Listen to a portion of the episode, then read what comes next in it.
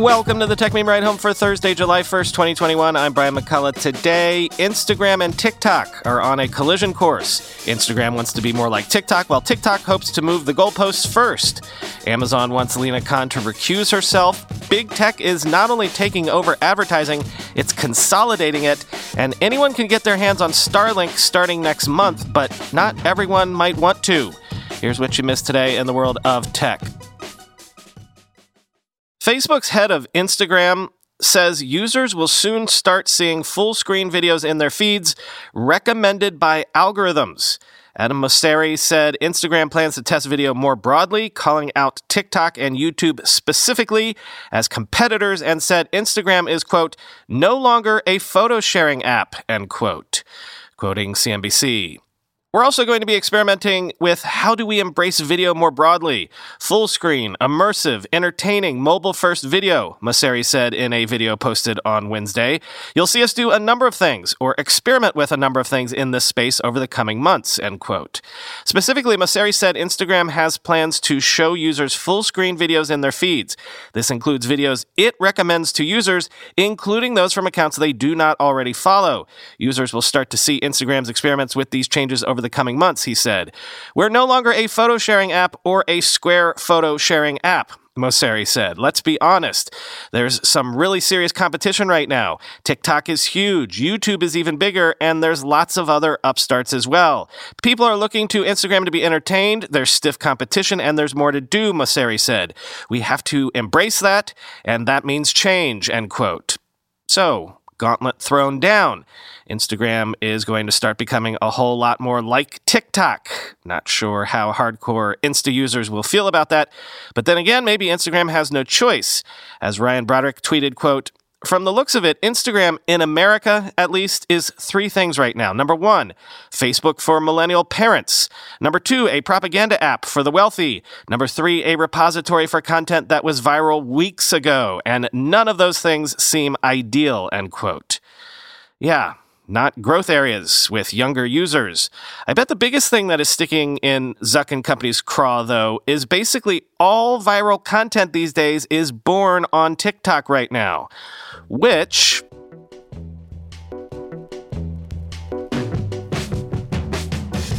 You know, doesn't mean TikTok has to stand still and just let Instagram catch up to them. TikTok announced this morning that it is rolling out longer videos of up to three minutes, up from the current one minute limit to all users over the coming weeks after testing this new video length since December, quoting The Verge. TikTok didn't say how longer clips might affect its much loved recommendation algorithm, but it's worth considering the possible parallels to YouTube. As that platform grew, YouTube based its algorithm toward viewer retention, which meant longer and longer videos. It's why just about everything on YouTube is over 10 minutes long now. TikTok may not take the same approach, but if it turns out that longer videos equal longer TikTok usage, we might see less of the app's short, snappy, and strange viral clips, end quote.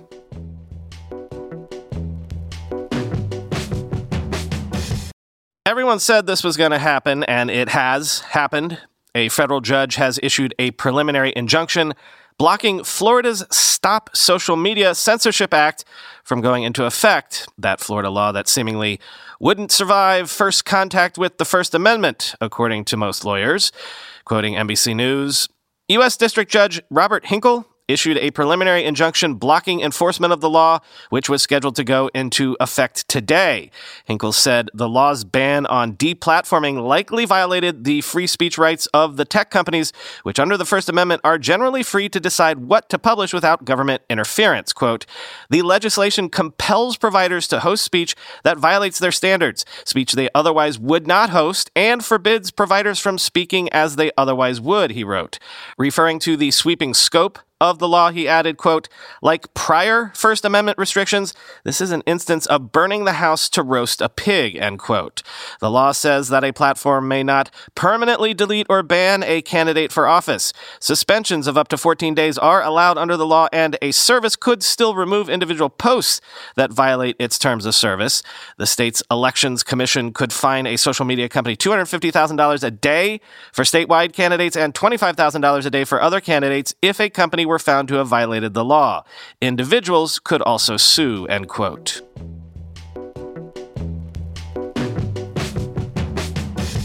Another legal gambit that I'm dubious will have much success Amazon says that it is seeking the recusal of FTC Chair Lina Khan from matters related to Amazon, citing her history of criticism and antitrust arguments. Quoting Bloomberg.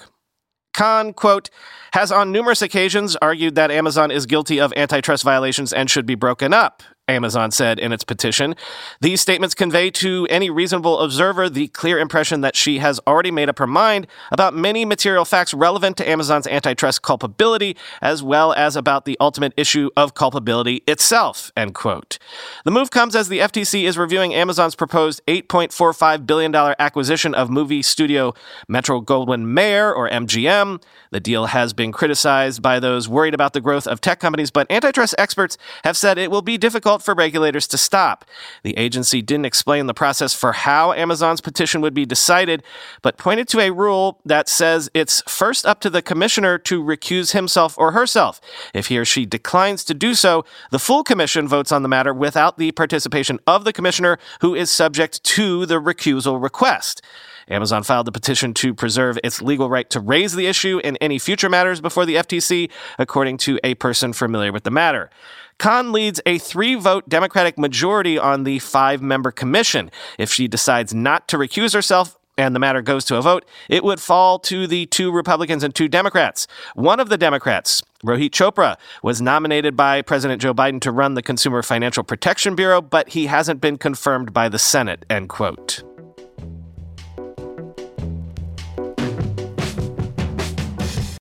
And more legal slash legislative stuff. The state of Maine has enacted the strongest statewide facial recognition law in the U.S., prohibiting the use of facial recognition tech in public schools and most police work.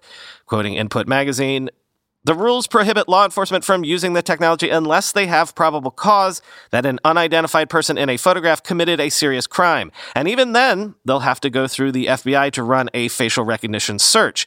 Any facial recognition request must be maintained in the public record as well. Quote, Maine is at the forefront of a national movement to preserve civil rights and liberties in the digital age, said the ACLU in a press statement. Quote, Democracy is stronger and communities are safer when we have clear rules and accountability for how governments use new and emerging technologies, end quote.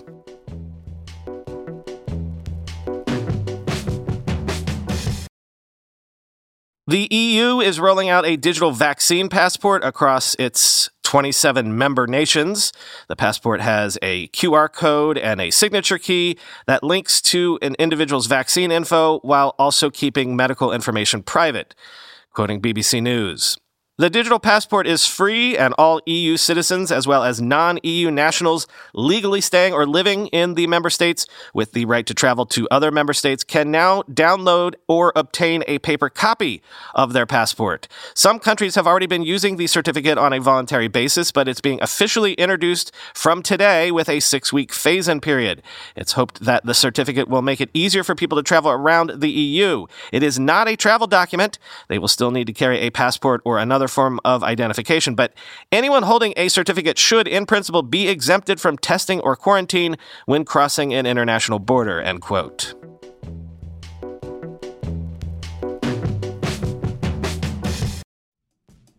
Let's be real for a minute. Most guys would wear a t shirt every day of their lives if they could.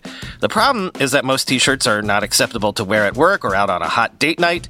But today's sponsor, Cuts, has finally changed that. Cuts t shirts are such high quality, wrinkle free, and so buttery soft that you can look like you're dressing up even when you're dressing down. Yeah, you heard that. Wrinkle free. You never have to substitute comfort for fashion ever again. If you see me in a t shirt, it's likely one from Cuts. I'm also a huge fan of their AO five pocket pants. The right sort of step up from jeans without going all the way into dress pants, like literally my ideal Venn diagram of professional looking but comfortable feeling. When you touch something from Cuts, you can immediately feel the quality. Their proprietary fabric blends are ridiculously soft and breathable, they don't wrinkle, and they look way more expensive than they actually are. For a limited time, our listeners get 20% off your entire order when you use code RIDE at checkout. That's 20% off your order at cutsclothing.com with promo code RIDE. Please support our show and tell them we sent you. Experience the perfect blend of style and comfort with Cuts Clothing. Cutsclothing.com, promo code RIDE for 20% off. With everybody fighting for attention, how can your business stand out and connect with customers? Easy. Get Constant Contact. Constant Contact's award winning marketing platform has helped millions of small businesses stand out, stay top of mind, and see big results fast. Constant Contact makes it easy to promote your business with powerful tools like email and SMS marketing, social media posting, and even events management. With Constant Contact, you'll reach new audiences, grow your customer list, and communicate more effectively to sell more, raise more, and fast track growth. Don't know much about marketing? No sweat. Constant Contact's writing assistance tools and automation features help you say the right thing at the right time, every time.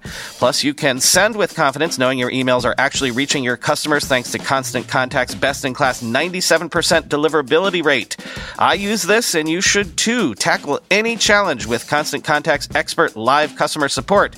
Plus, everything's backed by their 30 day money back guarantee, so get going and start growing your business today with a free trial at constantcontact.com. Just go to constantcontact.com right now. Constant Contact, helping the small stand tall. ConstantContact.com. Interesting data dump for you. According to Group M, Google, Facebook, Alibaba, ByteDance, and Amazon claimed 46% of all global advertising revenues in the year 2020. In comparison, 10 years ago, in 2010, the then top five folks such as, you know, News Corp, Disney, and other traditional media companies only claimed 17% of the global advertising market. I find this interesting because it's not just that advertising is moving to digital in a replacement scenario, it's that, well, that's happening, of course, and consolidation is happening at the exact same time. Quoting the Press Gazette. Google and Facebook, known as the duopoly in media and advertising circles, made a combined ad revenue of $219 billion in 2020, claiming 34% of the total market. Five years before, in 2016, they sold only $101 billion worth of ads, or 19% of the global total. One of the other major trends charted by Group M is the rise of Chinese tech company ad revenues. Already well established back in 2016, Alibaba has tripled its ad turnover in the past five years. TikTok owner ByteDance, meanwhile, has grown from less than $1 billion in 2016 to $28 billion last year. Others like Pinduoduo and Kuaishou have risen from virtually nothing in 2016 into the top 25 ranking. Commenting on the market change between 2010 and 2020, the report said, quote, Among the key differences to point out when comparing these periods, we note that in 2010, Google was the only seller among the largest media owners with sizable operations in most major global markets. The others on that list were massive in only a handful of markets, primarily in the United States. For all their influence globally at the time, most of the industry's largest companies only had a minimal global presence in terms of their ad sales operations. By contrast, today, the largest sellers of advertising are either focused primarily on China or have a significant presence in most countries on the planet. Both Google and Facebook are the largest and second largest in almost every individual market outside of China, while Amazon is a solid number three in many places, end quote.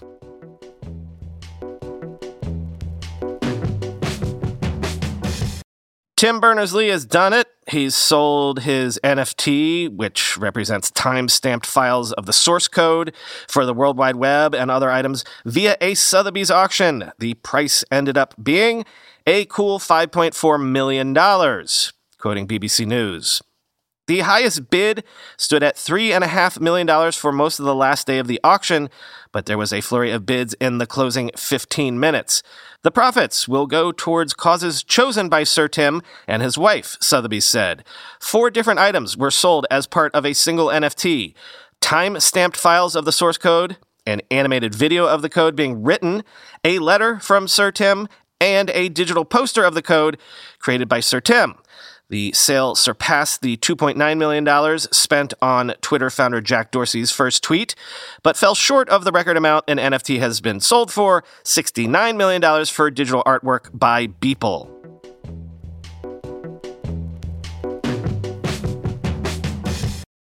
Finally, today I've got a product availability note for you. SpaceX's satellite internet service Starlink will open up to virtually anyone anywhere in the globe, excepting the North and South Pole, in August, next month. The trick is, you probably don't want to sign up for it, and that's kind of the point. Quoting Input Mag. Musk spoke at length about Starlink's latest plans at Mobile World Congress 2021 on Tuesday. He says Starlink has already attracted more than 69,000 customers since it first launched in beta mode in October. If anything, though, Musk's virtual Mobile World Congress interview reinforced the fact that Starlink, at least at this early phase, will absolutely not be the be all end all solution to broadband access that Musk and his army have purported. New customers must pay a $499 fee for the initial Starlink home hardware and then $99 per month for the service itself. That's entirely unaffordable for many of those who could use the service most. Musk has also warned that though Starlink will be open to anyone, it's really only built to work in, quote, sparsely populated regions, end quote. Those in more densely populated areas will end up with inconsistent connections despite Starlink's promise of download speeds up to 150 Mbps. Starlink has some major issues to work through before it can actually be a viable business. It's hemorrhaging money right now, for one thing.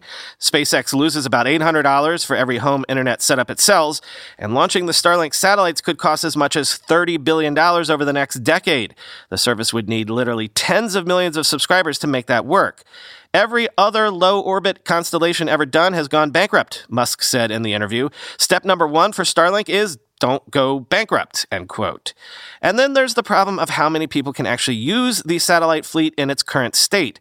Current estimates range from a capacity of 400,000 users to 800,000 users, a very small piece of the 42 million or so people in the United States without access to broadband internet, end quote.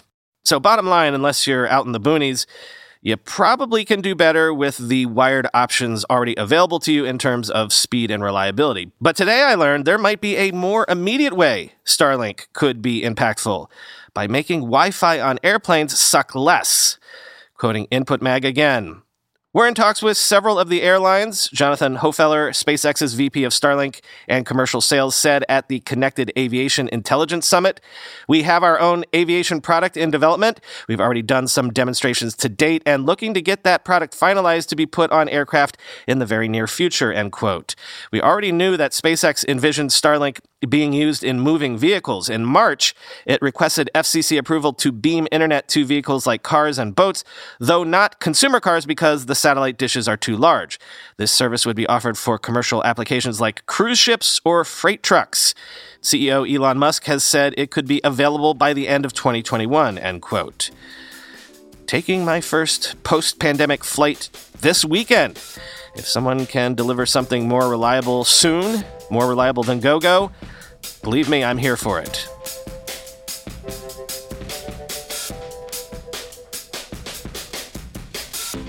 Nothing for you today. Talk to you tomorrow. Look around. You can find cars like these on AutoTrader, like that car right in your tail. Or if you're tailgating right now, all those cars doubling as kitchens and living rooms are on AutoTrader too. Are you working out and listening to this ad at the same time? Well, multitasking pro, cars like the ones in the gym parking lot are for sale on AutoTrader. New cars, used cars, electric cars, maybe even flying cars. Okay, no flying cars, but as soon as they get invented, they'll be on AutoTrader. Just you wait. AutoTrader.